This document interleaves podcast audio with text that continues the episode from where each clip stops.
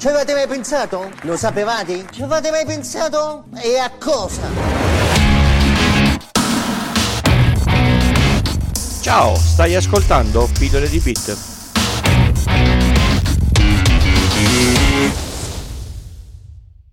Ciao a tutti e bentornati all'ascolto di Pillole di Bit. Questa è la puntata centoundici e io sono, come sempre, Francesco. Oggi parliamo dell'unità minima del disegno in ogni display, come funziona e come si può pilotare. Parliamo del pixel.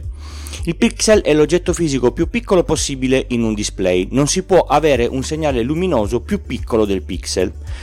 Ogni display è composto da molti pixel, a seconda della sua risoluzione. Qualche anno fa un monitor V G A aveva ottocento per seicento pixel, per un totale di quattrocentottantamila pixel. Un televisore moderno in H D ha millenovecentoventi per milleottanta pixel per un totale di due milioni settantatremilaseicento pixel. I televisori in quattro K hanno una risoluzione di due per due televisori in Full H D, quindi tremilaottocentoquaranta per duemilacentosessanta. In questo caso i pixel sono otto milioni duecentonovantaquattromilaquattrocento. Ogni immagine che si vede a video è composta da tanti pixel, ognuno dei quali ha dei suoi valori di colore e luminosità. Nei televisori moderni in quattro K a cento hertz tutti i pixel possono cambiare stato circa cento volte al secondo, quindi in ogni secondo il sistema che pilota il display deve essere in grado di modificare ottocentoventinovemilionequattrocentoquarantamila pixel, insomma un gran lavoro. Ma cosa vuol dire modificare un pixel? Vuol dire localizzarlo e poi dirgli che colore deve trasmettere. Iniziamo dalla localizzazione. Il piano di un display deve essere visto come un piano cartesiano con un punto di origine e due assi, X per l'orizzontale e Y per il verticale. Lo standard per gli assi dei monitor è diverso da quello del classico piano cartesiano che si impara a scuola. Il punto iniziale, zero virgola zero, è in alto a sinistra. Le coordinate, come ogni cosa in digitale, partono sempre da zero. Più si aumentano le X, più ci si sposta verso destra, più si aumentano le Y, più ci si sposta verso il basso. Adesso so come localizzare un punto sullo schermo. Questa cosa vale per ogni schermo, che sia un televisore, un monitor, un proiettore o un piccolo display collegato ad Arduino. Ci sono ovviamente delle eccezioni, come ad esempio macOS, che gestisce la cosa in un modo completamente diverso ed esula da questa puntata, anche perché non ne so molto. Una volta localizzato il punto è necessario dirgli cosa deve fare.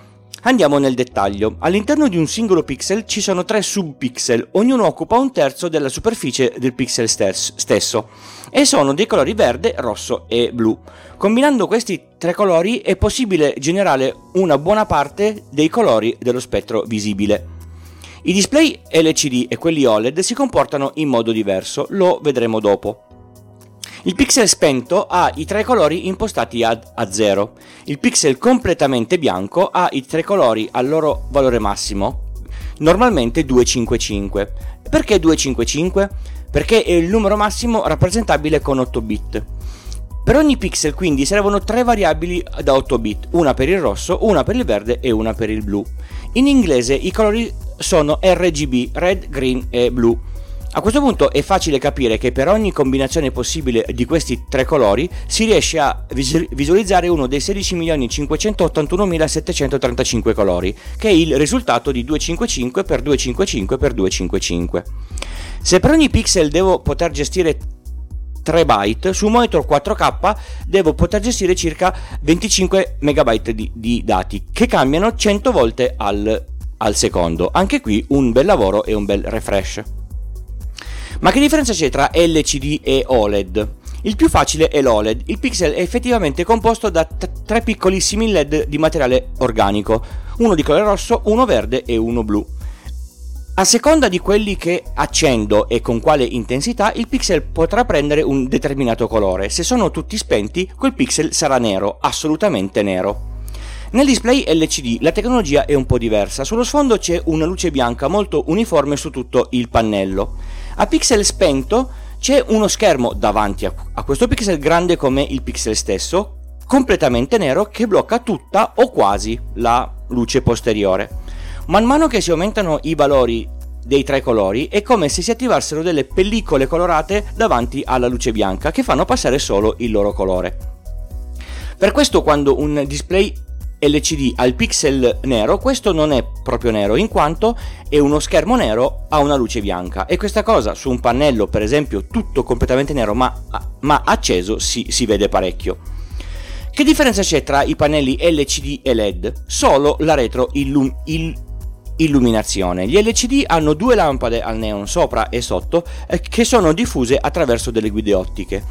I L E D hanno la retroilluminazione composta da tanti piccoli L E D lungo tutta la superficie, così che il, col- il colore bianco e quindi il colore finale è molto più uniforme su tutto il pannello e non un po' più forte sopra e sotto e un po' meno al centro come, come sono gli L C D vecchio stile. Dicevamo che il pixel è l'unità minima, non posso far accendere solo mezzo pixel, o è acceso o è spento. Per questo sui P C, quando si compra un monitor, questo va usato alla sua risoluzione nativa, perché se cerco di farlo andare a una risoluzione minore che non è un divisore perfetto di quella nativa, il sistema dovrà lavorare per correggere i, i difetti di impaginazione a video, con il risultato che poi si vedono i bordi non proprio netti, fa abbastanza schifo. Se invece voglio usare una tivù a quattro K a una risoluzione H D, questo problema non c'è. Ogni pixel dell'H D sarà rappresentato esattamente da quattro pixel due per due del, del pannello a quattro K. Quando comprate un monitor dovete sempre fare attenzione alla risoluzione di questo monitor.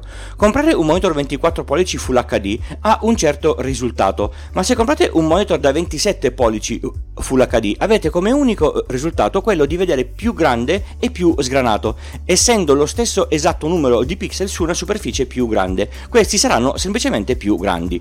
Se si compra un monitor grande per far stare più cose contemporaneamente è necessario comprarlo di una risoluzione maggiore, sarà quindi più, più caro ma sicuramente più bello.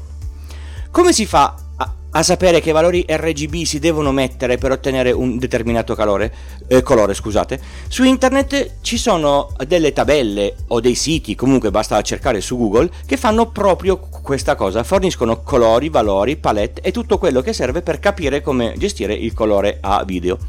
In certi casi potreste trovare le versioni esadecimali dei colori, quindi con due caratteri da zero zero a F F, dove F F vale duecentocinquantacinque appunto per ogni colore. Una nota di colore, dai, questa battuta stupida ci stava abbastanza per le, per le stampe. Le stampanti non hanno cartucce rosse, verdi e blu, ma c'hanno magenta e giallo. Questo perché per ottenere i colori sulla carta i componenti devono essere diversi, non si parla più di emissione di luce, ma di combinazione di colori liquidi, anche se superfici molto molto piccole. Vi ricordo come sempre che trovate tutte le informazioni e i contatti relativi a questo podcast sul sito Pillole di Bit col punto prima dell'it. Trovate le note dell'episodio e l'intero script della puntata con tutto quello che ho detto. Il metodo più facile per comunicare con me è entrare nel gruppo Telegram del podcast, una piccola community di centotrenta persone ad oggi, alla quale si accede da www punto pillole di bit col punto prima delete barra telegram. Ho attivato un secondo canale di discussione su Discord con un sacco di stanze tematiche dove si può discutere degli argomenti del podcast, proporre cose nuove e chiedere informazioni. Come si arriva? www punto pillole di bit sempre col punto prima delete barra Discord. Sentitevi liberi di scegliere la piattaforma che preferite, io sono sia su una che sull'altra. Ho cambiato un po' la questione delle donazioni. Innanzitutto, perché donare a questo podcast? Perché realizzare e mantenere un podcast ha un costo di avvio e un costo annuo, soprattutto per il dominio, lo spazio disco e il servizio Spreaker per la condivisione sulle piattaforme più comuni come Spotify. Realizzo il podcast come hobby, quindi per me non è un'attività che mi, che mi serve per pagare l'affitto. Diciamo che una donazione è un bel modo di comunicarmi, stai facendo un buon lavoro. Quindi come si può donare? Sul sito trovate tutti i link e qua qualche parola extra. C'è l'ormai famoso PayPal con il quale potete fare una donazione singola o ricorrente dell'importo che volete voi. C'è Satispay, piattaforma per il pagamento da smartphone, qui la donazione è soltanto singola e per me ci sono un po' di trattenute in, in meno. C'è anche Patreon, dove potete abbonarvi al podcast con diversi importi mensili. Quello di base da due dollari al, al mese, eh, non c'è in euro, vi garantisce l'accesso automatico alla chat riservata ai sostenitori su Discord e, e vi permette di avere gli adesivi del podcast una volta all'anno, a patto di mantenere attivo l'abbonamento. Quello successivo da cinque dollari aggiunge la possibilità di ascoltare le registrazioni in diretta, questo da settembre, tutte o quasi le domeniche sera intorno alle ventuno, e partecipare con qualche domanda alla fine della registrazione. Con otto dollari al mese potete anche avere le registrazioni delle domande e le risposte fatte in diretta, casomai ve le foste perse. Con dodici dollari al mese, infine, potete richiedere un argomento per una puntata ogni sei mesi che io mi impegnerò a studiare e a realizzare eh, con i miei limiti, ma magari riesco a, a, a trovare qualcuno che ne sa più di me. Se invece volete solo gli adesivi, c'è un form da compilare con i vostri dati e a fronte di una donazione su una qualsiasi piattaforma ve li spedisco a... a casa. Se avete donato e siete su Discord, mandatemi un messaggio lì che vi inserisco nei gruppi appositi, anche se ancora non era attivo Patreon. Ho altri due podcast, uno molto più nerd, Gcookies, e lo trovate sul sito w w w punto g cookie punto e s. L'altro non è tecnologico, parla di, di Torino, la città dove vivo da sempre. Lo trovate sul sito w w w punto il tucci punto com slash a Torino, tutto attaccato. Ed ecco il tip della settimana. Se usate FileZilla come F T P client dovete fare attenzione. I, i classici bottoni grossi di download si portano dietro l'installazione sottobanco di AdWare, che a detta dello sviluppatore servono per finanziare lo, lo sviluppo e le correzioni dei bachi. Questi software sono una schifezza immonda, scaricano file eseguibili da fonti ignote e insomma sono da evitare assolutamente. Questo succede sia su Windows che su Mac.